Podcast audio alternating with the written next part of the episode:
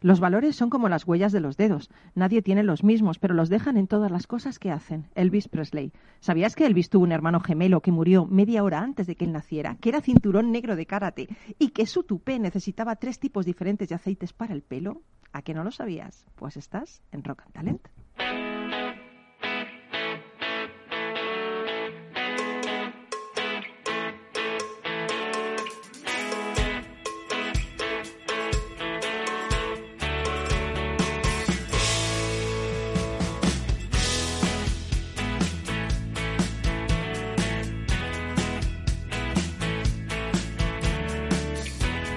En Capital Radio, Rock and Talent, con Paloma Orozco.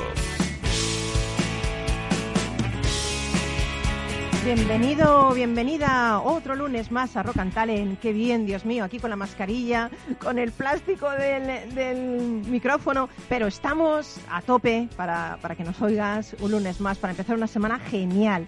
Bueno, ya por los años 60, las ventas de las tabletas Alka-Seltzer de los laboratorios Bayer bajaron de forma considerable. Sus directivos se reunían día sí, día no para buscar una solución. Consultaron a consultores externos, a su equipo de mercadólogos, para hacer que las ventas de su antiácido efervescente subieran, remontaran, pero nada, no sucedía nada. Cierto día, una persona del Departamento de Administración sugirió desde su mesa tiborrada de papeles, ¿por qué en lugar de mostrar una sola tableta en la publicidad no ponen dos?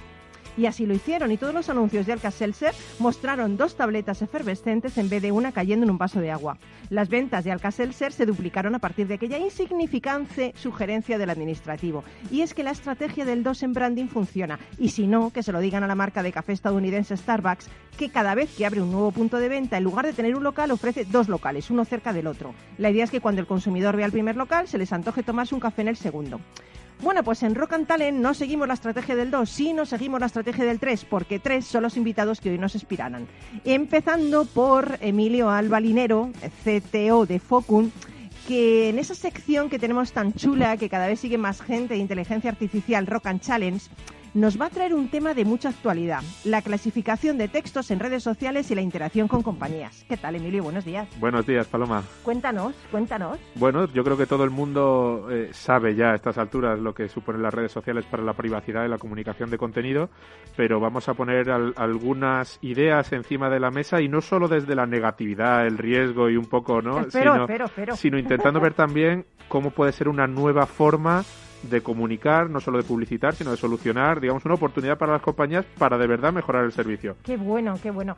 Pero lo vas a explicar siempre como le explicas desde un punto de vista así, como muy sencillo, para que lo entendamos todos, incluida yo. No sabría explicarlo de forma difícil, porque en, en cuanto llega lo difícil me tengo que salir del programa, Paloma. Genial. Bueno, y luego vamos a contactar con, por teléfono con esta sección que ya sabéis que tenemos eh, un lunes de cada semana que se llama Compartiendo Futuro. Es una sección eh, de AUSAPE, nuestros amigos de la Asociación de Usuarios de SAP de España. Y tendremos a Sara Antuñano, que es responsable de contabilidad de gastos e inversiones en Eroski. Y también, si esto fuera poco, por si esto fuera poco, que a mí me parece ya un mundo, es eh, vocal responsable de tesorería, grupos de trabajo y delegaciones en AUSAPE. Bueno, pues hoy nos va a hablar eh, de su experiencia como mujer de éxito en el mundo tecnológico. Ahí es nada, ¿eh? Ahí es nada. Luego la tenemos por teléfono. Y luego tenemos a Carlos. Carlos, ¿qué tal? Buenos días. Aquí estamos, como dices tú, con la mascarilla, el plástico y todo eso, Joder, que lo has dicho con mucho amor humor. hermoso, sí, sí, sí. Estamos ahí, pero hoy, desde booksideasblog.com, nos vas a acercar un libro genial que a mí me encanta. Es una pedazo mujer la que vas a hablar hoy, ¿eh? Desde luego. es una Además, de mis ídolas. yo creo que debería ser más conocida, ¿eh? porque Sí, eh, sí. digamos que como mujeres científicas la más conocida es Marie Curie, porque tuvo dos premios Nobel, pero Ada Lovelace, que es la protagonista de este libro, el algoritmo de Ada, yo creo que nos va a interesar a todos. Bueno, y es una mujer que además fue la hija de Lord Byron, nada Lord menos. Byron, nada menos. Sí, sí, madre mía. El gran poeta, el gran polemista, etcétera. El sí. gran romántico, a mí me romántico. los poemas de eh, Lord Byron y de Tennyson. Yo soy una romántica, me tenía que haber quedado en el siglo XIX. Bueno, bueno. ¿No? Eh, también, también era otro siglo con otro tipo de pandemias. ¿Te, ¿tú te imaginas a Emilio Alba Linero en el siglo XIX hablando de inteligencia artificial? Le, le hubieran quemado la hoguera directamente. A- a- ahora también hay quien tiene ganas, no te preocupes.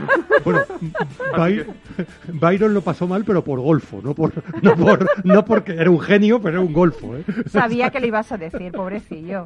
Bueno, un golfo no, es que se enamoró muchas veces. Sí, sí, debió ser eso. No pasa nada, ¿no? Me encanta cómo va a empezar la sección, Carlos. Es la hija de un golfo. O sea, el, Super Lord Byron, ¿vale? fatal, fatal, como habéis venido hoy los dos. Bueno, pues nada, y el duende está a los mandos aquí de toda la nave esta de talento y de rock que comienza, pues ya mismo.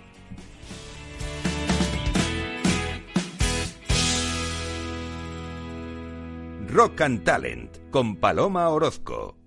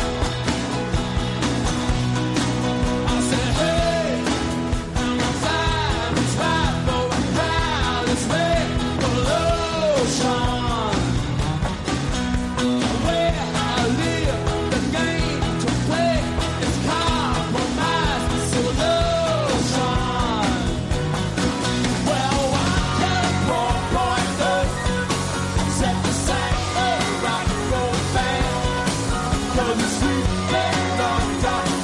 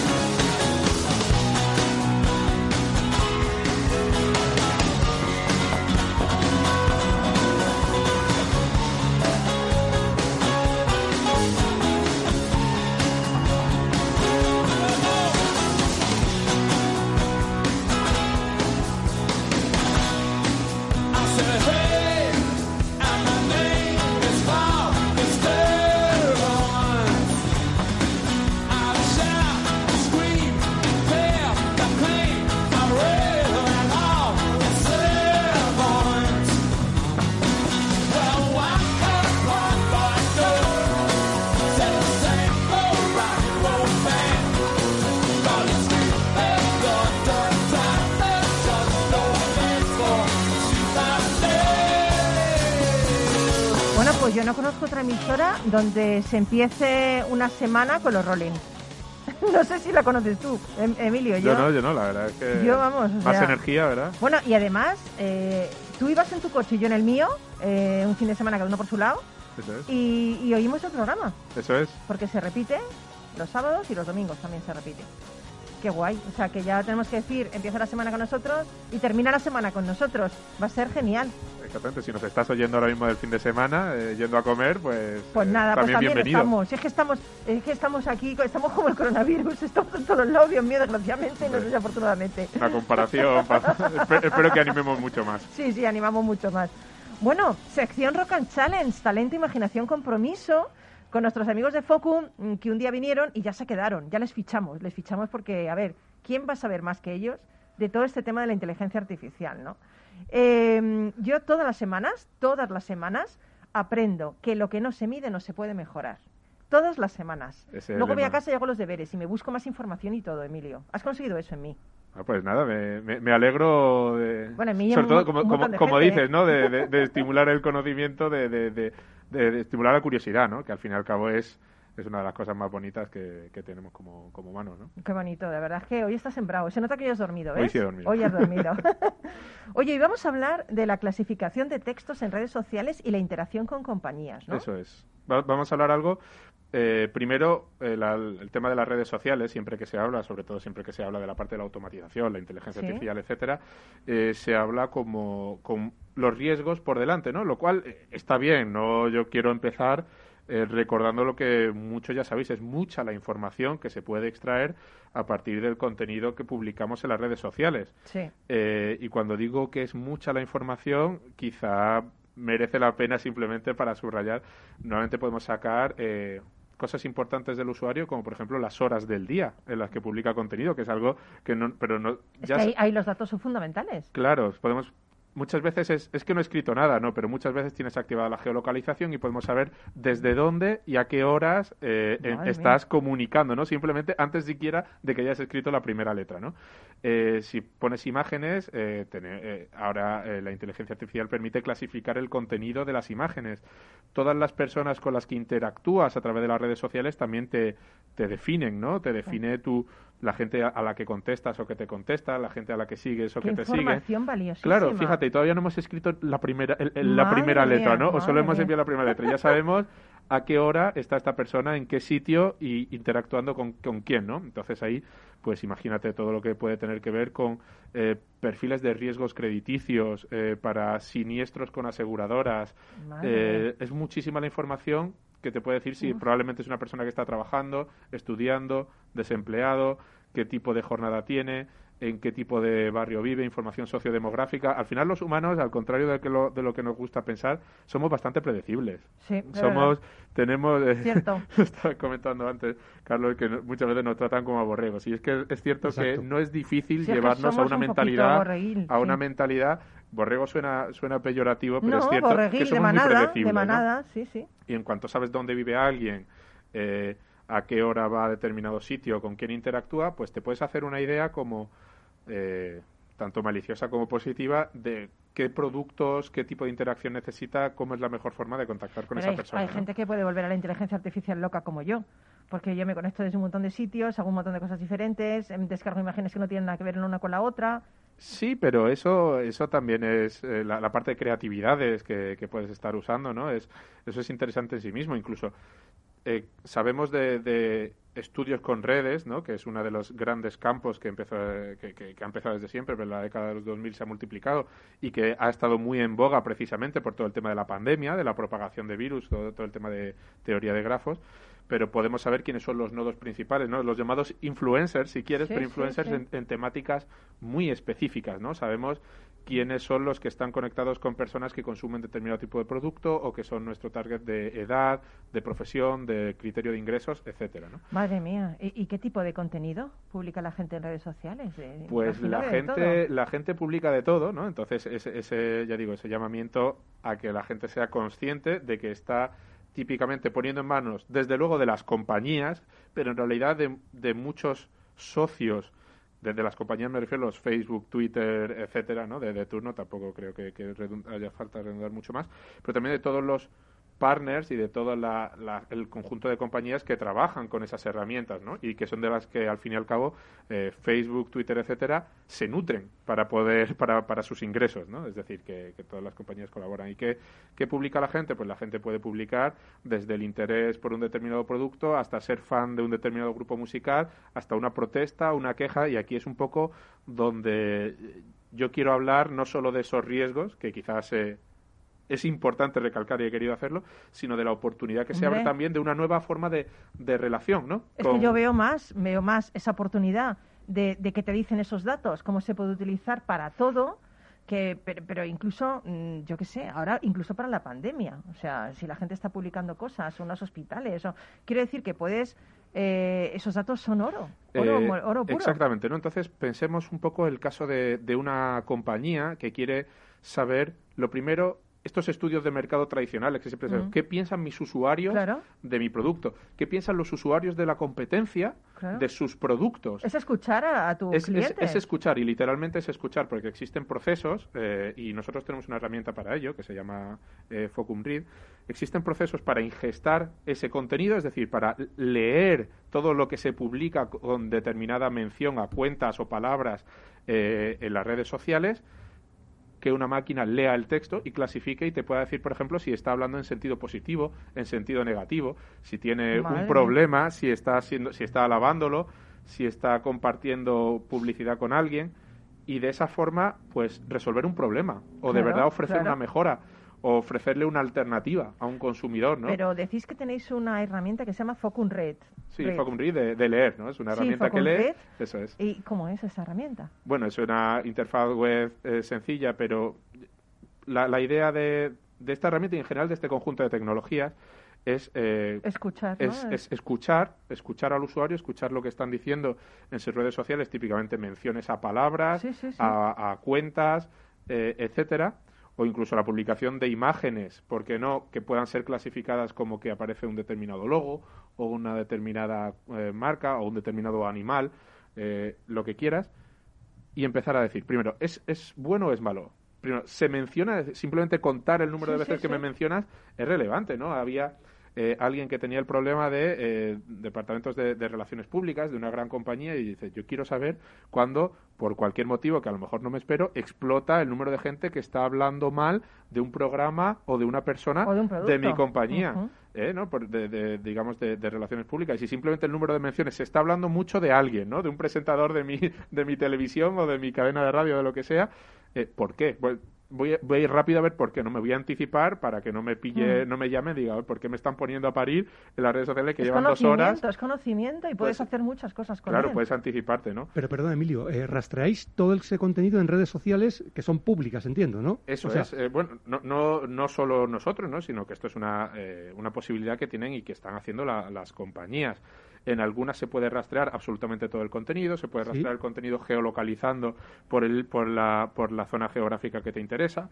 O en otro tipo de redes sociales, y tampoco quiero hacer demasiada mención a marcas específicas, pero puede ser que las estrategias de determinadas compañías es publicar contenido, sorteos, eh, publicidad, que, haga que la gente interactúe contigo y entonces eres capaz de extraer mucha más información, ¿no? Hay alguna red social basada en imágenes en la que es muy común que las empresas pongan sorteos y lo único que tengas que hacer sea interactuar de alguna forma, poner un comentario, poner un me gusta, etcétera, porque a partir de ese tipo de interacciones la plataforma te da permiso para poder sacar mucha más información de esos usuarios. ¿no? Eh, entonces, todo eso se, se escucha en directo y te permite eh, tomar decisiones. Normalmente las decisiones por los términos y condiciones que te dan las redes sociales no suele ser publicar 300 millones de, de, publicidad o de lo que sea, aunque hay granjas de robots específicas en determinadas redes sociales cuya función es exactamente eso, es impactarte con publicidad, pero sí que en una cuenta gestionada por alguien que está preocupado por atención al cliente o por saber qué problema han tenido con un producto o con un servicio que estás ofreciendo, pues responder muy rápido incluso aunque no te hayan interpelado o al menos ser consciente de que tienes un problema con tu producto o tu servicio, ¿no? Eh, exactamente. O sea, es que me encanta que los robots nos están escuchando. Nos están escuchando. Están escuchando todo lo que ponemos en las redes y... y, vete a saber lo que piensan los robots de lo que, de lo que están ¿eh? pensar, pensar lo que hacen es que, ¿eh? hombre, es que no es que piensen mucho, pero nos ayudan porque toda esa información me da la sensación de que las compañías pueden hacer un uso positivo y responsable con esa interacción continua. O sea, hay riesgos, pero también el no enterarte de nada, el ir a ciegas, eso sí que es el riesgo. Exacto, El riesgo es que no te enteras de nada, no interactúas, no... Naturalmente aquí siempre hay un a usar, como dices, la información de forma responsable. Eh, también las propias plataformas tienen un, rol en eso, en que no te mm. permitan, digamos, estar todo el rato insuflando publicidad o haciendo, extrayendo tipo de información que no que no debe ser.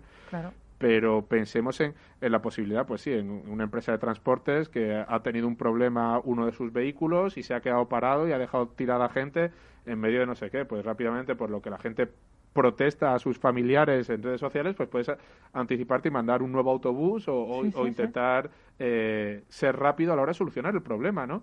O que la gente está con un producto alimenticio que está mal o la gente necesita una cobertura de un seguro que está siendo rechazada por ti o por la competencia, ¿no? Imagínate que tú lo que estás es intentando construir un nuevo producto asegurador y lo que estás viendo es que hay una queja muy fuerte de personas en redes sociales, sea de tu marca o sea de la competencia, que se están encontrando con que ese nicho eh, de mercado existe, ¿no? Entonces, ¿para qué o cómo complementar los estudios de mercado clásicos con las propias palabras de los usuarios que una y otra vez te están mm. diciendo que tienen esa necesidad. O explorar una oportunidad que veías que no que no ha explorado nadie o no explorar una oportunidad que pensabas que era buena y ver y ver que no es buena, te ahorras dinero, te ahorras esfuerzo, te ahorras tiempo. Ya, digo que, que el potencial para servir mejor al consumidor existe eh, el, el, consumidor se expresa de formas cada vez más públicas y el anticiparse a esto y darle un producto que le funcione o unas explicaciones que le funcionen, insisto, vamos a pensar que el, potencial para mejorar la imagen de marca y el servicio es muy bueno. Por eso digo que los riesgos y, toda la parte, digamos, siniestra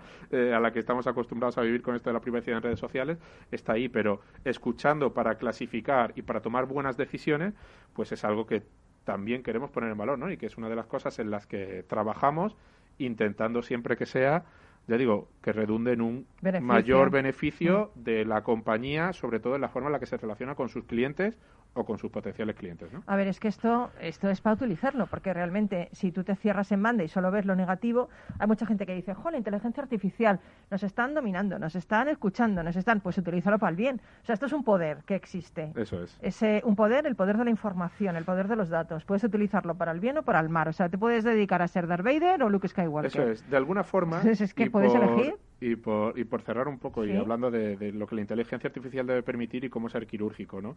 Tradicionalmente muchas compañías han tratado la información de redes sociales como se trataban las listas de teléfonos que uno compraba, ¿no? Y empezabas a llamar a todos y te empezaba a contar si querías eh, cambiarte de compañía o qué querías, ¿no? Y era esa idea de solo es un sitio más donde puedo eh, no voy a decir molestar, pero de alguna forma comunicar a gente un, un, un producto que tengo y que es siempre el mismo. yo no te voy a escuchar. es decir, yo no te voy a escuchar. No voy a utilizar la red social para escuchar. Ni interaccionar contigo. Interactuar contigo. Para lanzarte el mensaje que ya he diseñado como si estuviéramos en, 1985. ¿no?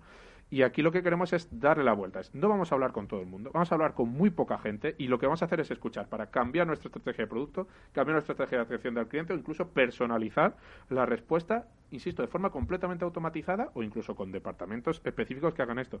Personalizar la respuesta de por qué has tenido un problema, lo entiendo, lo clasifico, se lo pongo a la persona adecuada y antes de que tú eh, hagas esa llamada que siempre molesta a la compañía porque nunca sabes qué te vas a encontrar, alguien te, contacta por tu red social, por el mismo sitio en el que te has quejado y ha dicho, veo que has tenido un problema con esto y creo que tenemos la forma de solucionarlo. Muy bien. Entonces, vamos a, dejar de pensar y yo creo que también es una es cosa poner al consumidor en, el, centro. Exactamente. Vamos a ese cambio de cultura de la compañía de utilizar la red social como otra forma más en la que eh, impactar, digamos. Exactamente, en la que vuelco, en la que vuelco mi contenido parido en una torre de marfil y es, no, es al revés, ¿no? Lo que voy a ver es qué me enseña a mí el mundo de, de mi lugar como empresa en, en, la sociedad y en el mercado. Y a partir de ahí, cuáles son mis poquitas palancas para de verdad mejorar eh, esa comunicación. Y eso es lo que, lo que intentamos y como, como decía del principio, creo que hay un ángulo positivo. Y que lo conseguís. Y que las empresas, y que las empresas, esto nosotros, como siempre, eh, proporcionamos herramientas eh, y muchas compañías, afortunadamente, pues cada vez más son conscientes de que usando bien las herramientas hacen un impacto positivo presente y una construcción de marca hacia el futuro. Madre mía, yo si fuera compañía ya estaba ahí. También te digo, ¿eh? por otro lado. Claro, es aprovechar, es poder, es información y sobre todo es humildad, escuchar a una persona y no molestarla si no le interesa lo que tú haces, ¿no? Genial, me encanta lo de la torre de marfil, lo de salir, lo de escuchar, los robots nos escuchan. Qué bonito, qué inspirador, Emilio. Eso es, espero, espero que todo esto, como decimos, Prueba superada. Caiga, caiga hacia el lado correcto. Seguramente. Bueno, pues nos vamos un poquito a Publi y enseguida volvemos con Sara Antuñano de Ausape y con Carlos Pucha Gibela y, y bueno, y esa pedazo mujer pionera de la informática. No te vayas.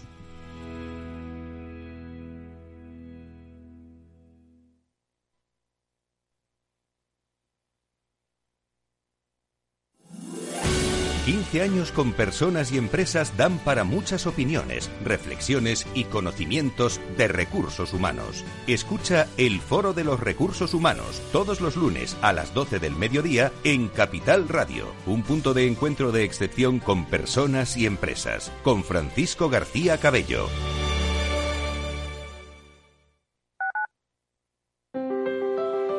Si te gusta la cocina gallega de siempre, en el Mesón Gallego 1 y el Mesón Gallego 2 encontrarás los mejores pescados y mariscos de las costas junto a recetas de la Galicia interior, además de las carnes de Sanabria y los mejores embutidos de Zamora y nuestra terraza. Te esperamos en la calle Muller 35, teléfono 91 579 3623 y en la Plaza de la Remonta 13, teléfono 91 579 0769. Una recomendación del programa gastronómico Mesa y Descanso.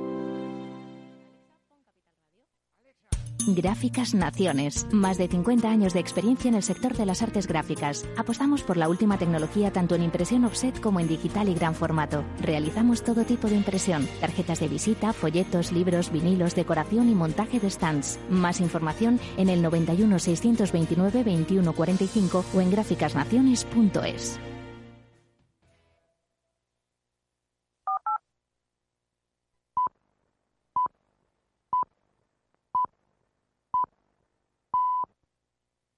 En Capital Radio, Rock and Talent, con Paloma Orozco.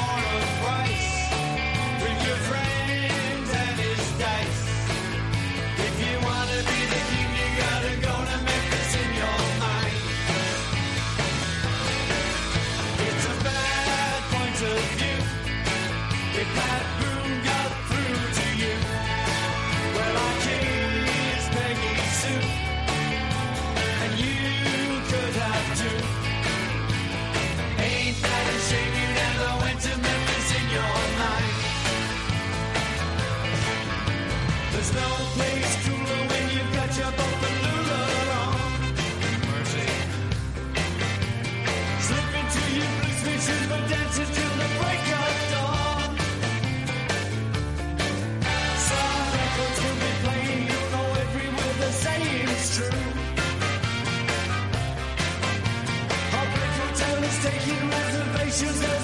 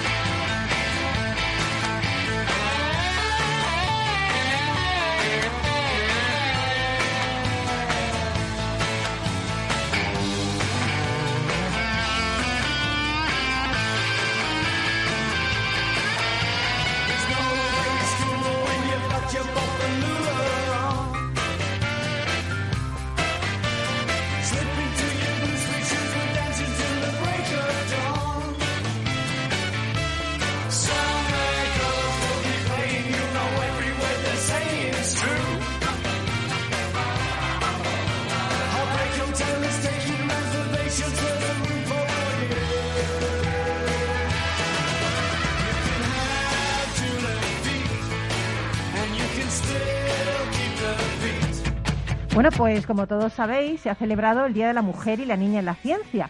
La incorporación de las mujeres a carreras de ciencias sociales y al ámbito sanitario es un hecho, pero cuando entramos en el ámbito STEM, ciencia, tecnología y matemáticas, vemos que todavía queda mucho por avanzar. Las carreras técnicas y científicas se siguen considerando en muchos casos cosas de chicos, quizá porque faltan referentes en físicas, matemáticas, ingenieras. Bueno, pues soy una de esas mujeres que ha alcanzado el éxito profesional en este campo, es nuestra invitada de hoy. ¿Quieres conocerla? Enseguida. Compartiendo el futuro.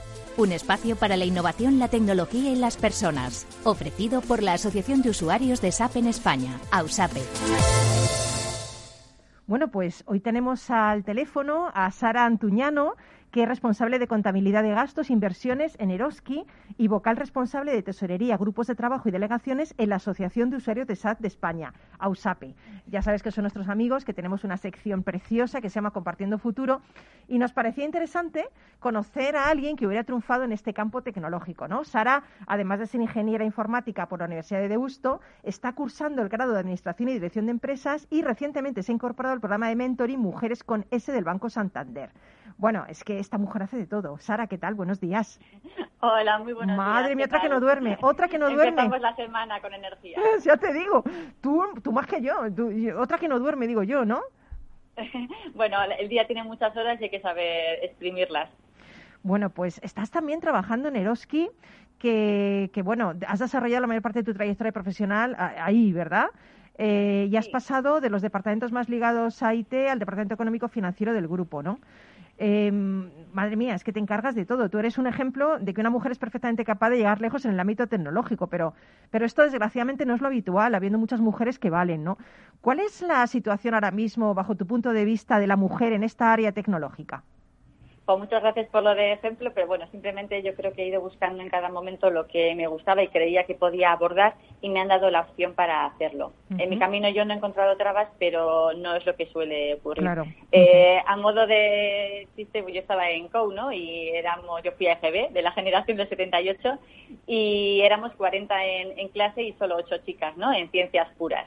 Entonces, más o menos era un poco el indicativo de cómo estaban las cosas, ¿no? Han ido cambiando y las STEM, ciencia, tecnología, ingeniería, matemáticas, que las siglas en inglés, pues bueno, son motores de las economías y la mujer tiene que estar ahí. Hombres y mujeres capaces de poder desarrollar eh, y subir a ser posible, pues bueno, ese uno entre tres que tenemos de mujer a, a, hombre frente a este tipo de carreras que no son a día de hoy tan tan iguales como en otros en otros casos.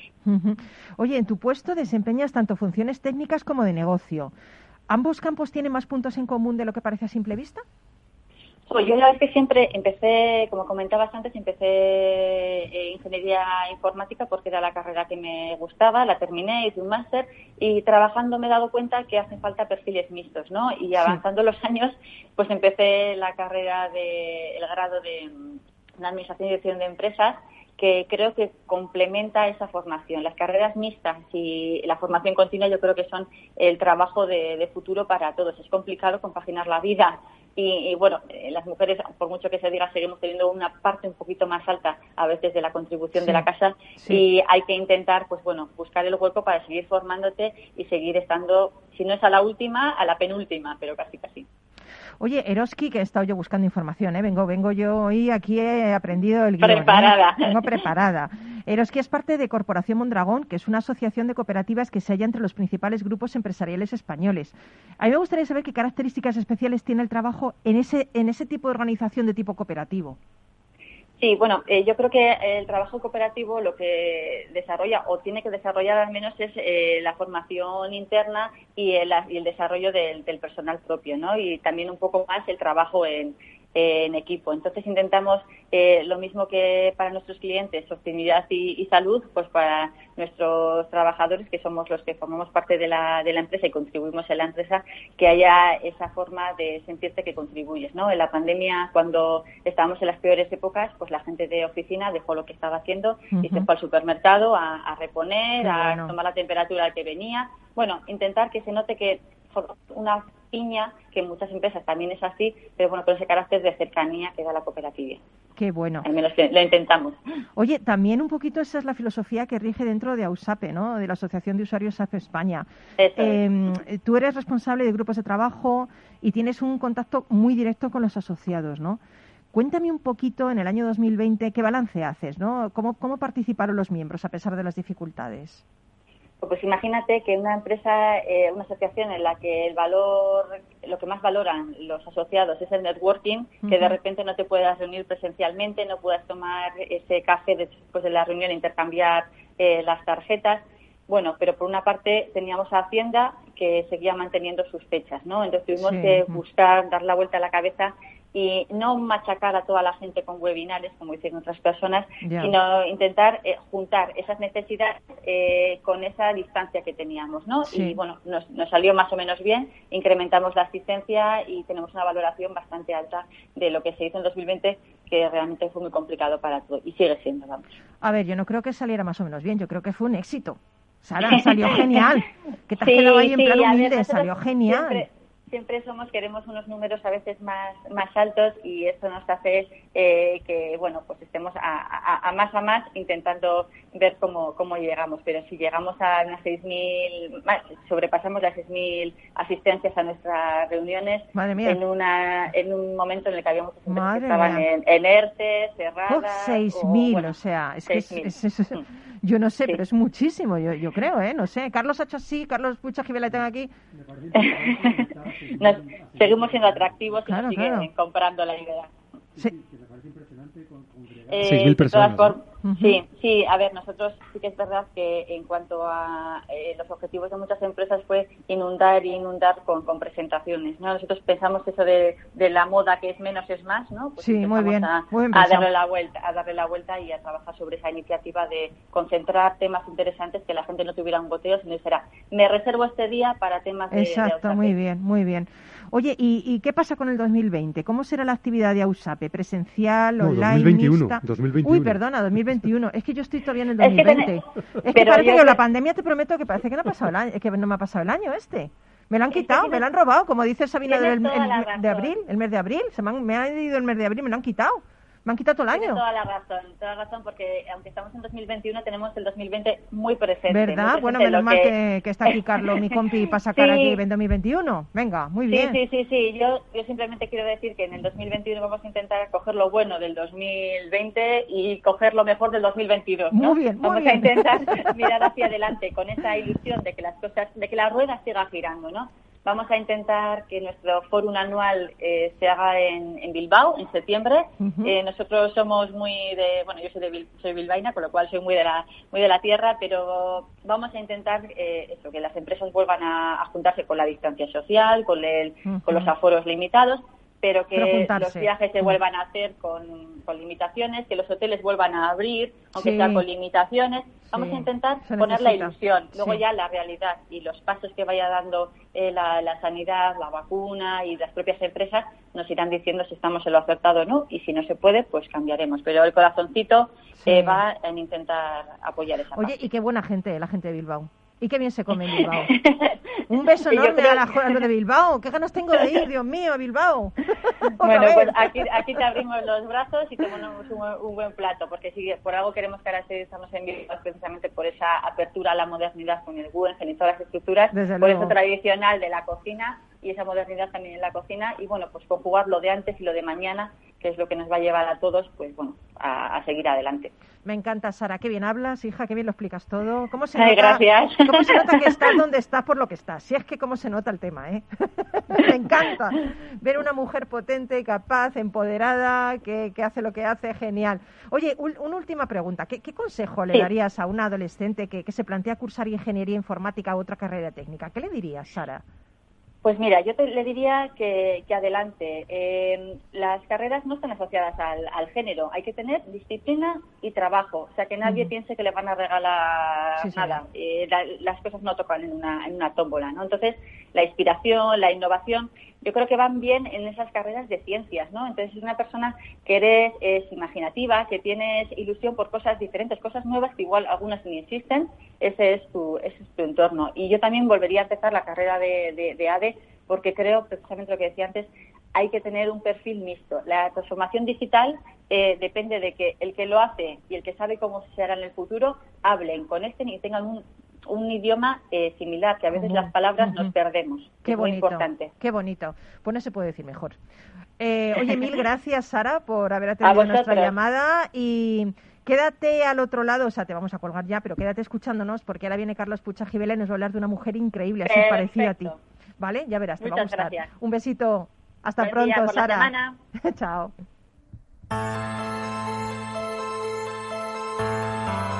Ausape te ha ofrecido Compartiendo el Futuro, un espacio para la innovación, la tecnología y las personas.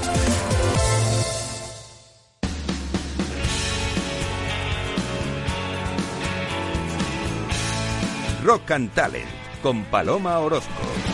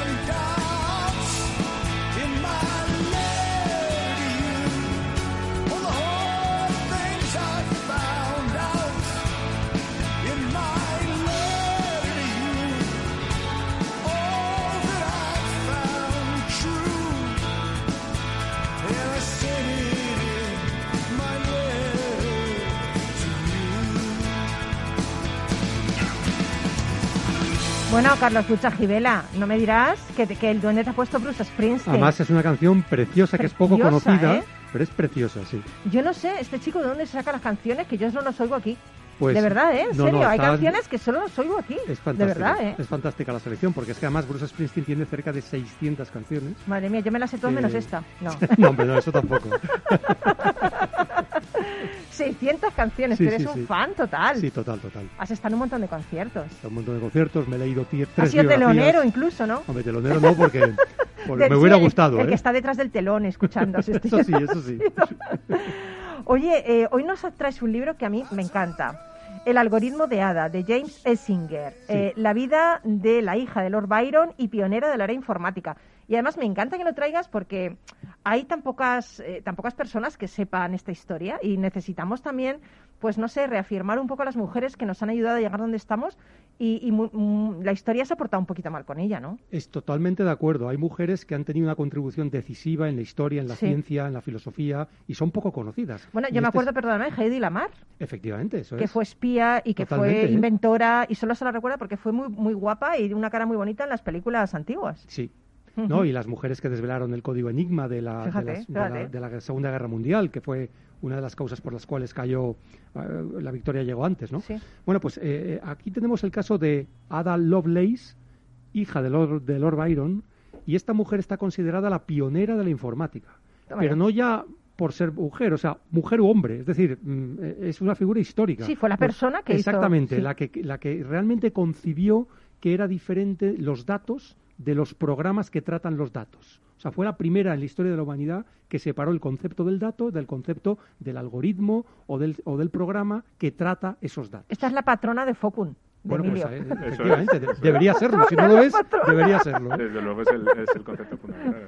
Entonces, yo voy a hablar de dos cosas. Primero, de los logros de Ada en el mundo de la informática, pero antes voy a hablar un poco de su vida personal, porque realmente eh, es una vida singular y yo creo que también es bueno que, las, que nuestra audiencia la Mm, conozca. ¿no? sí. Eh, es hija de Lord Byron, la única hija de Lord Byron. Lord Byron es un conocido poeta, que evidentemente antes he dicho en broma que era muy golfo, pero es que es verdad que era muy golfo. y Vida veréis- disoluta se llama, vida, Vida disoluta, sí, efectivamente. ¿eh? Tenía amantes, amantos, tenía de todo y el, y el hombre vivió muy libre siempre, ¿no? Pero claro, en esa libertad el problema que tuvo es que se casó con la madre de, de Ada y eh, al cabo de un año nació Ada y al cabo de un mes la mujer de Ada decidió abandonarle y huir con su hija. Madre mía, pobre. pobre. Pero tenía motivos, es Ya, decir, ya. Le había engañado con bastantes mujeres, Madre mía. eh, le había engañado incluso con su hermanastra, Madre o mía. sea que aquello era, Qué era bastante culebrón escabroso. venezolano, madre mía. Tanto es así que Lord Byron además estaba acosado por las deudas porque era un manirroto, se casó con la madre de Ada porque el padre era, era muy rico y tenía una dote importante y claro, Lord Byron lo que quería al fin y al cabo era, por así decirlo, trincar la herencia. O sea que estamos, es que era así, por desgracia esto era así. El problema es que el padre no se fió y la dote no se la dio eh, hasta que pasara un tiempo. Y claro, él seguía acosado por las deudas y tuvo que huir de Inglaterra eh, huir de Inglaterra, pero que fue una escena de película, que prácticamente los, los acreedores estaban eh, persiguiéndole cuando él se saltó a un barco y el barco se fue, y entonces la policía no pudo perseguirlo porque ya estaba en aguas fuera de la jurisdicción de la Madre policía, mía, madre mía. cruzando el Canal de la Mancha. Y nunca volvió Lord Byron a, a Inglaterra hasta que se murió, se murió con 36 años, bastante joven, y además nunca volvió a ver ni a su mujer ni a su hija, que tenía un mes cuando sucedió esto. O sea que la historia es bastante trágica. Qué ¿eh? pena, ya te ¿Eh? digo. Qué Entonces, drama. el caso es que la madre de Ada era una persona que tenía una buena educación. Lo que pasa es que eh, estaba obsesionada con que mm, no se pareciera nada a su padre. Y entonces por eso puso mucho empeño en que aprendiera matemáticas. Y se trataba de reprimir su imaginación porque la juzgaba peligrosa y dañina por venir de los Byron. Y por eso le enseñó a ser lo más cerebral posible. O sea que realmente la, la educación de Ada estuvo muy influenciada por esto. Independientemente de esto, ella tenía, o sea, era una, una niña muy inteligente y aprendió mucho y esto le, le ayudó a convertirse en lo que luego fue.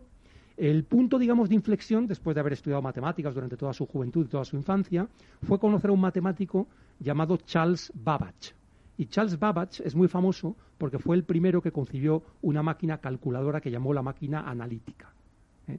Y, y esa máquina, de hecho, hay un ejemplar reconstruido en uno de los museos, en un museo en Inglaterra que todavía, o sea, se podría poner en funcionamiento. Que eso es curioso, que quienes queréis verlo es una máquina que ocupa una habitación entera y se dedicaba a calcular, a hacer cálculos matemáticos que en aquella época era muy difícil hacerlos porque eh, se tenían que hacer a mano to- todos los cálculos matemáticos, ¿no? Entonces, bueno, pues em, eh, la alianza entre Charles Babbage, que fue, o sea, fue una amistad que duró hasta que hasta la muerte de, de Ada. Ada murió exactamente con la misma edad que su padre, 36, 36. años, es curioso también el dato, y murió por un cáncer de útero.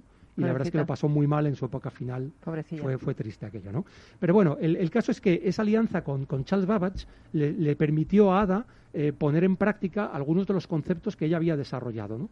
El problema es que Charles Babbage, eh, aunque tenía mucha, eh, mucha estima a Ada, eh, como era mujer, pues tampoco la hizo demasiado caso. Ya ella, estamos. claro, Ya estamos. Babbage eh, concibió su máquina analítica eh, replicando lo que hacían los telares que empezaba la revolución eh, industrial Sí. y entonces en los telares había máquinas que eran capaces de coser prendas, ropa, etcétera, utilizando un método a través de tarjetas perforadas. Con las tarjetas perforadas, pues había un patrón que las máquinas podían seguir para hacer para coser las prendas, ¿no?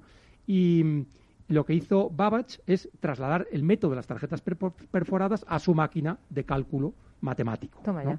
Eh. Realmente con la ayuda de Ada. La idea era más de Ada que de él, ¿eh? pero, el caso es que el que construyó la máquina fue él. ¿no?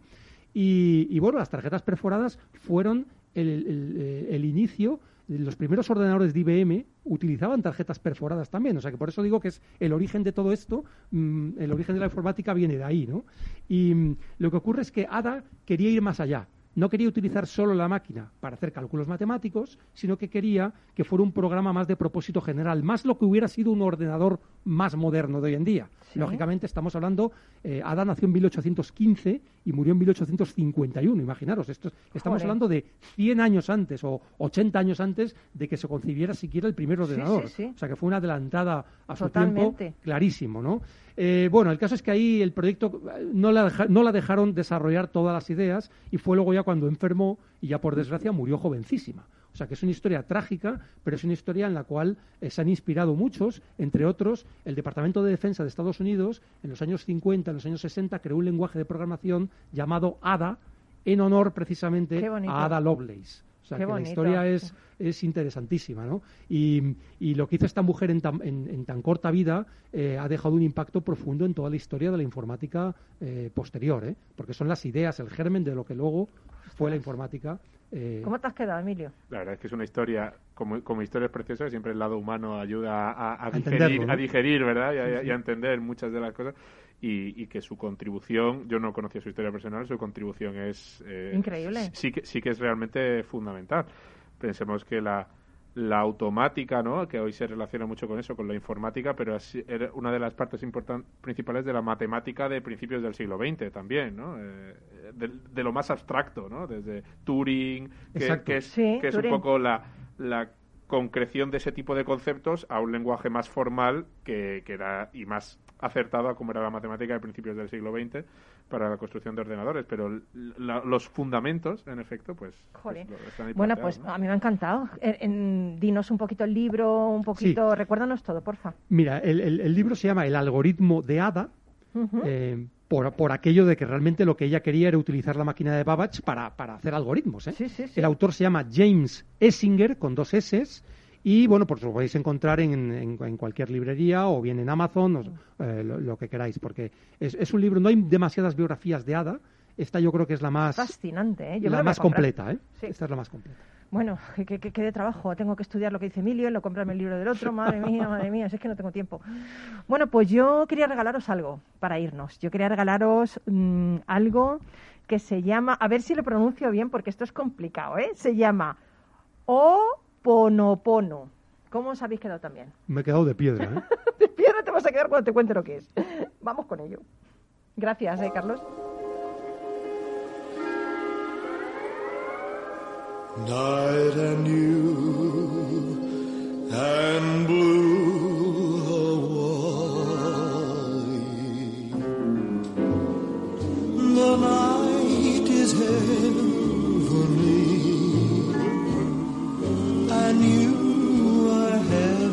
Bueno, y el duende ha estado sembrado porque me pone una canción de Hawái porque él ya sabe, como es listo, es inteligente, sabe que esto esto que os voy a contar, es una práctica de más de 5.000 años que practican los hawaianos.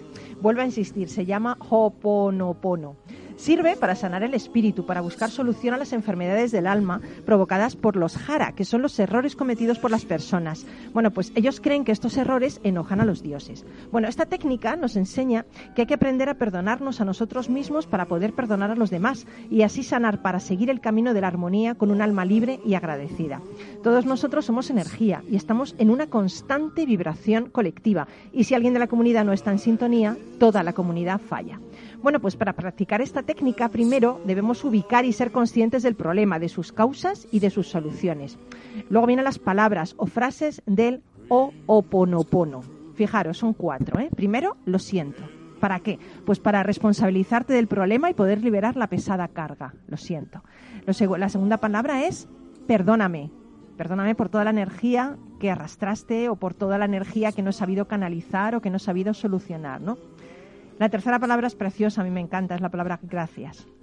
Porque agradeces esta experiencia que te enseña. No hay nada malo ni nada bueno, simplemente es una experiencia y de esa experiencia puedes aprender. Pero es que la cuarta palabra, ¿cuál creéis que es la cuarta palabra? Es preciosa. ¿Cuál es? ¿Cuál es? A ver, Carlos, cuarta palabra. Emilio. Hemos dicho, lo siento, perdóname y gracias. ¿Y la cuarta cuál puede ser? Te amo. Te amo, te amo, te amo, porque el amor es el gran motor que mueve el universo, es la energía positiva, la luz. En realidad es el amor lo que nos libera, es la fuerza que nos permite sentir, perdonar y agradecer. Bueno, pues quería traeroslo porque el Ho'oponopono es una filosofía de vida que te acerca a la luz, a la paz y al perdón. Así que, ¿qué esperas para practicarla? Venga, ya, cuando termine el programa te pones a lo siento, perdóname, gracias y te amo. Y creo que entonces te va a salir todo bien, ¿no? ¿Cómo lo veis vosotros? Todo es factible, ¿no? Muy razonable. Bueno, pues nada, nos vamos. Un abrazo de todo el equipo de Rock and Talent. Gracias por estar ahí como siempre y, y sé feliz. Sé feliz, por favor. besito. Chao. Hasta la semana que viene.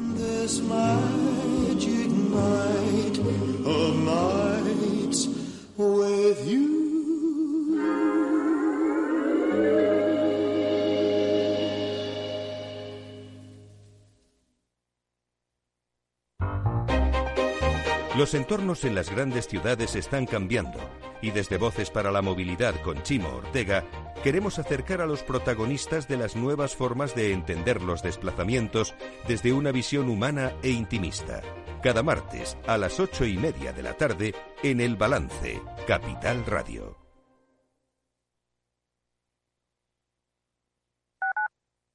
Capital Radio Madrid, 105.7. Disfruta de la mejor cocina gallega en Montes de Galicia. Todo un clásico moderno en el barrio de Salamanca. Disfruta de la variada dieta atlántica, de las mejores carnes y pescados tratados con respeto y transparencia y regados con una de las mejores bodegas de la zona. En grupo, en familia o en pareja, Montes de Galicia te ofrece el espacio perfecto en cada ocasión.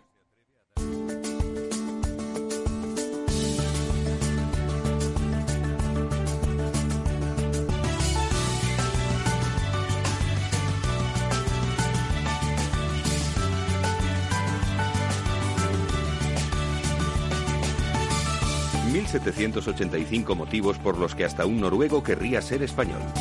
Motivo gastroeconómico. Si te pregunto cuál es el país con la mayor superficie de viñedos del planeta, ¿qué dirías? Pues pensaría en Estados Unidos, o en Francia, o en Italia. Es España el mayor viñedo del mundo, puesto que cuenta con casi un millón de hectáreas dedicadas al cultivo de la vid.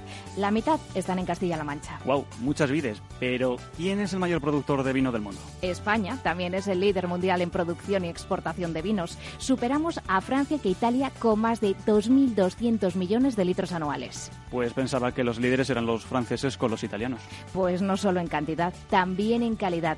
En España contamos con más de 4.000 bodegas y 71 denominaciones de origen. Y también en premios mundiales, 17 bodegas españolas están entre las 100 mejores del mundo.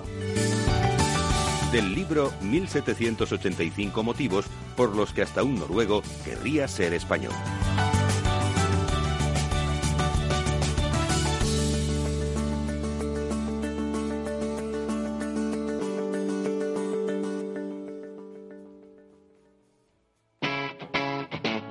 Capital Radio.